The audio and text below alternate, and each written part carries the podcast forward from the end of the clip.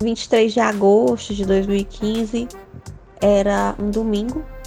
Nossa equipe de reportagem é, obteve informações acerca de um crime em uma casa de praia. É, no local, na casa, até os peritos, né? Uma das pessoas que esteve lá foi a perita Sônia, inclusive, se emocionaram diante do que viram né, naquela casa. Chegou ao fim o júri mais longo da história do Ceará. Após 30 horas de julgamento, o empresário gaúcho Marcelo Barbarena foi condenado a 82 anos de prisão pelo assassinato de sua esposa e de sua filha de oito meses. O recorte de hoje relembra o caso que aconteceu em 2015 e traz detalhes do julgamento. Eu sou Diego Viana e esse é o recorte.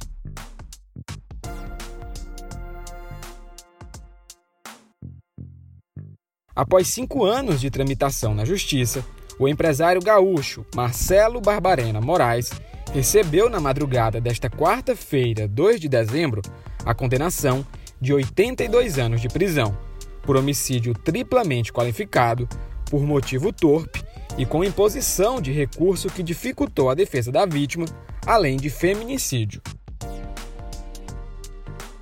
O crime ocorreu na madrugada do dia 23 de agosto de 2015 numa casa de praia no município de Paracuru, distante cerca de 62 quilômetros da capital cearense. A primeira vítima foi Adriana Moura de Pessoa Carvalho. Ela tinha 39 anos e foi morta a tiros enquanto estava deitada. A segunda vítima foi sua filha, Jade Pessoa Carvalho, de apenas oito meses, e que também foi assassinada enquanto dormia. Para entender esse caso, o recorte resgatou alguns depoimentos de profissionais que participaram da investigação. Na segunda-feira, quando a gente retornou lá do Paracuru, é... eu não consegui dormir. Esse que você ouve agora é Antoniel Silva, perito da divisão de homicídios na época do crime. É, não consegui dormir. É... Por vezes sonhei com aquela mancha de sangue da criança no berço, certo?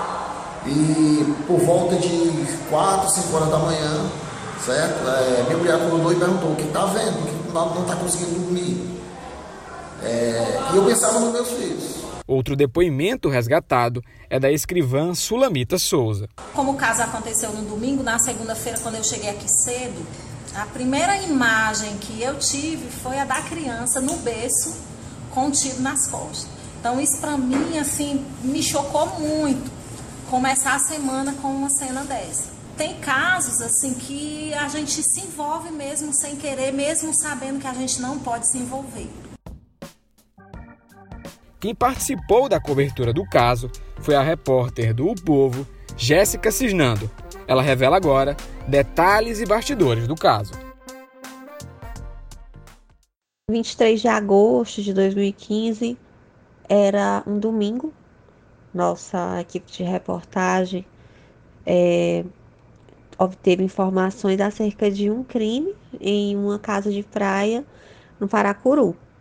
Nessa ocasião, é, haviam sido mortas uma mulher é, e uma criança. Uma mulher de 39 anos e uma criança de apenas 8 meses de idade. O que chocou né, a, a nossa equipe de reportagem.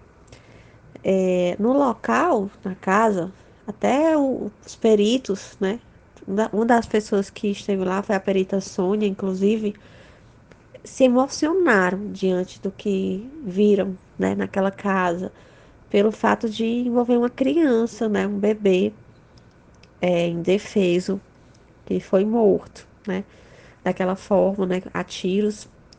Então foi algo que chocou tanto a cidade, os moradores, como as próprias pessoas que estavam trabalhando lá, como a doutora Socorro Portela, na época ela estava como chefe da divisão de homicídios, na época era divisão, agora departamento, e é, logo em seguida a gente teve informações que havia a suspeita, né, em relação ao Marcelo Barberena.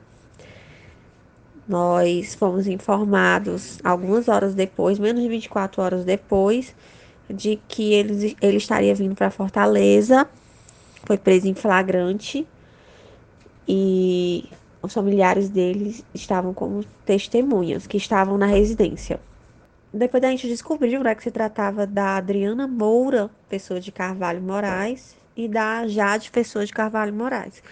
E o suspeito, o principal suspeito, era o Marcelo Barberena, que era o companheiro da é, Adriana e o pai da Jade.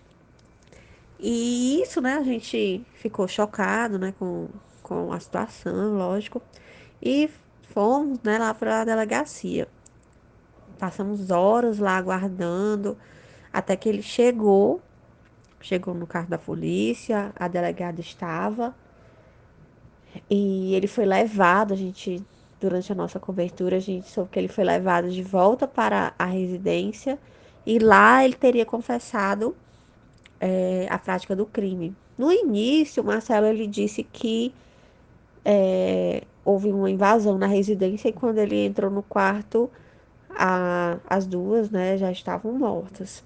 Só que depois a polícia chegou a encontrar o, a arma utilizada no crime, inclusive num, car, num carrinho de bebê, alguma coisa assim, num, num, num bebê conforto, algum material assim do, da criança.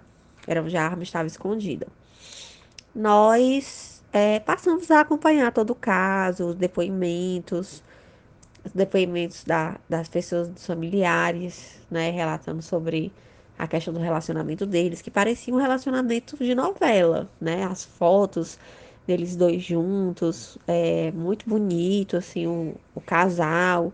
Eles tinham outra filha. Então, assim, era. Não, não aparentava, né, para quem olhava assim de fora, ser um relacionamento, um relacionamento abusivo, algo com violência.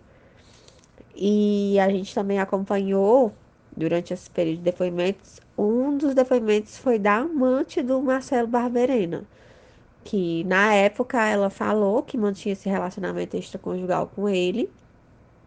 E ela, a gente viu ela chegando na delegacia, lá, ela, ela sempre escondendo assim o rosto, né, para não, não ser identificada, né, porque havia muitas filmagens lá, lá no local.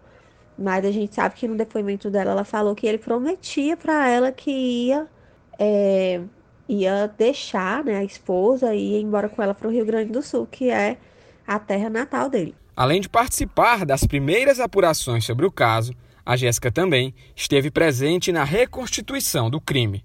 Ela revela o que viu naquela ocasião e as suas impressões sobre o ocorrido. Também foi para a reconstituição do crime lá em Paracuru durante a noite.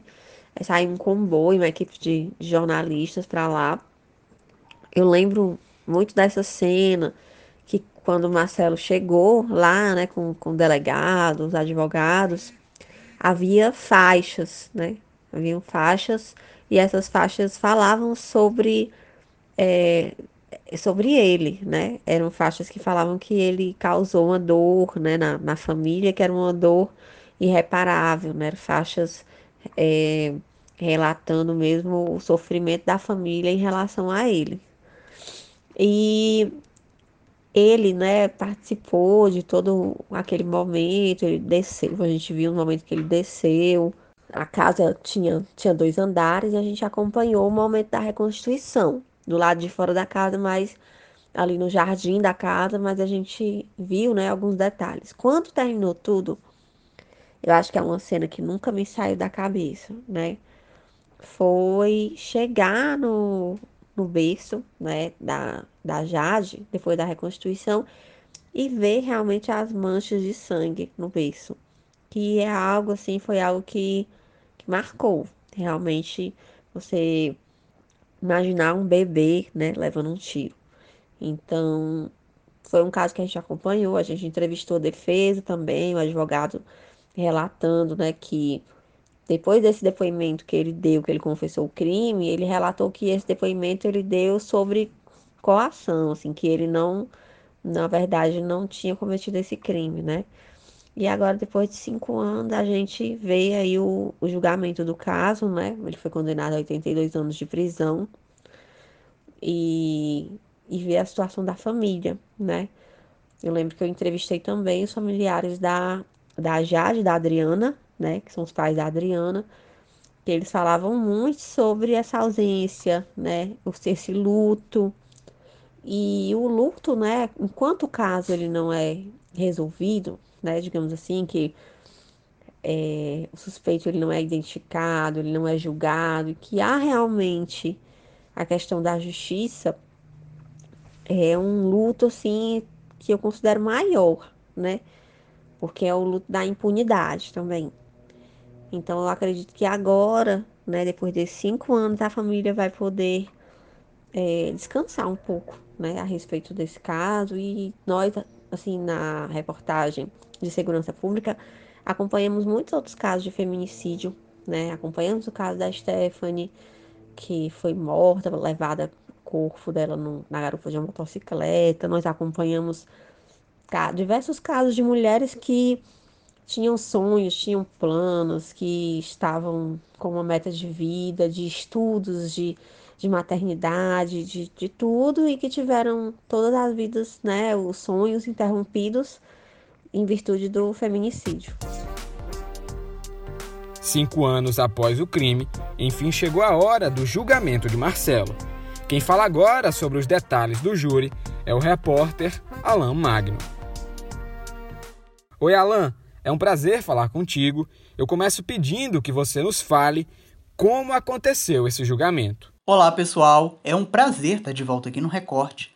E sobre esse caso, o primeiro ponto a se ressaltar é que o julgamento do empresário Marcelo Barberena foi considerado o mais longo de toda a história da justiça cearense. O processo final apresentado contra o acusado teve 17 mil páginas após cerca de cinco anos tramitando no judiciário.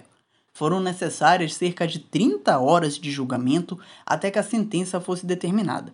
Ao todo, 24 testemunhas foram ouvidas entre as 9 horas da manhã do dia 30 de novembro e as 23 horas e 30 minutos da noite do dia 1 de dezembro, sendo que a sentença somente foi divulgada durante a madrugada do dia 2. Marcelo Barberena foi condenado a 82 anos de prisão pelo homicídio triplamente qualificado da esposa e filha na madrugada do dia 23 de agosto de 2015 em uma casa de veraneio no município de Paracuru, no Ceará. O julgamento foi realizado na mesma cidade onde o crime ocorreu e definido pela juíza Bruna Rodrigues com base em um parecer de um júri popular composto por sete voluntários que definiram o réu como culpado. De acordo com a explicação da juíza, Marcelo recebeu sentença de 35 anos pela morte da esposa, Adriana Moura de Pessoa de Carvalho Moraes, que na época tinha 39 anos, e outros 47 anos de prisão referentes ao homicídio da filha, Jade Pessoa de Carvalho Moraes. O crime teve o agravante de que Marcelo não teve qualquer motivação para atentar contra a vida das vítimas e que também teria dificultado a defesa delas. Marcelo foi autuado ainda por feminicídio, já que os laudos apresentados pela acusação concluíram que ele atirou na esposa após uma discussão e em seguida realizou um segundo disparo contra a filha, um bebê de oito meses que estava dormindo. Um dos detalhes importantes desse julgamento foi a posição do réu. Em um primeiro momento, ainda em 2015, ele havia confessado o crime, mas logo depois negou a autoria dos assassinatos. Alain, quais foram os argumentos apresentados pela defesa. É importante você ter perguntado isso porque esse foi um ponto decisivo no julgamento. Na verdade, Marcelo chegou a confessar a autoria do crime em quatro depoimentos diferentes ao longo dos cinco anos de investigação. Nesta semana, na frente do júri, Marcelo afirmou que somente confessou o crime por ter sido vítima de tortura. Com a alegação, a defesa do acusado relembrou o fato dele ter sido interrogado seis vezes em menos de 48 horas logo após ser preso, no mesmo dia dos assassinatos.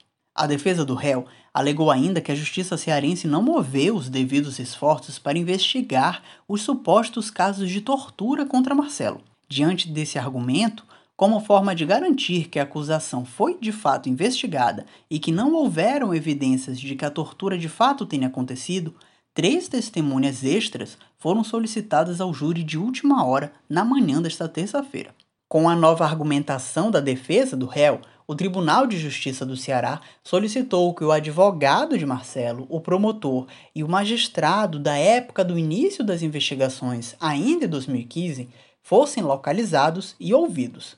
Os três prestaram depoimentos por videoconferência e não houve evidências materiais ou alegações que sustentassem a afirmação de tortura feita por Marcelo. Após o julgamento, a defesa afirmou que irá recorrer da decisão. Apesar disso, a juíza responsável pelo caso solicitou a prisão preventiva e imediata do réu, a fim de que ele passe a cumprir a pena já estabelecida em regime fechado. O recorte de hoje vai ficando por aqui. Para acompanhar mais informações sobre o caso, acesse o Povo Online. Até a próxima!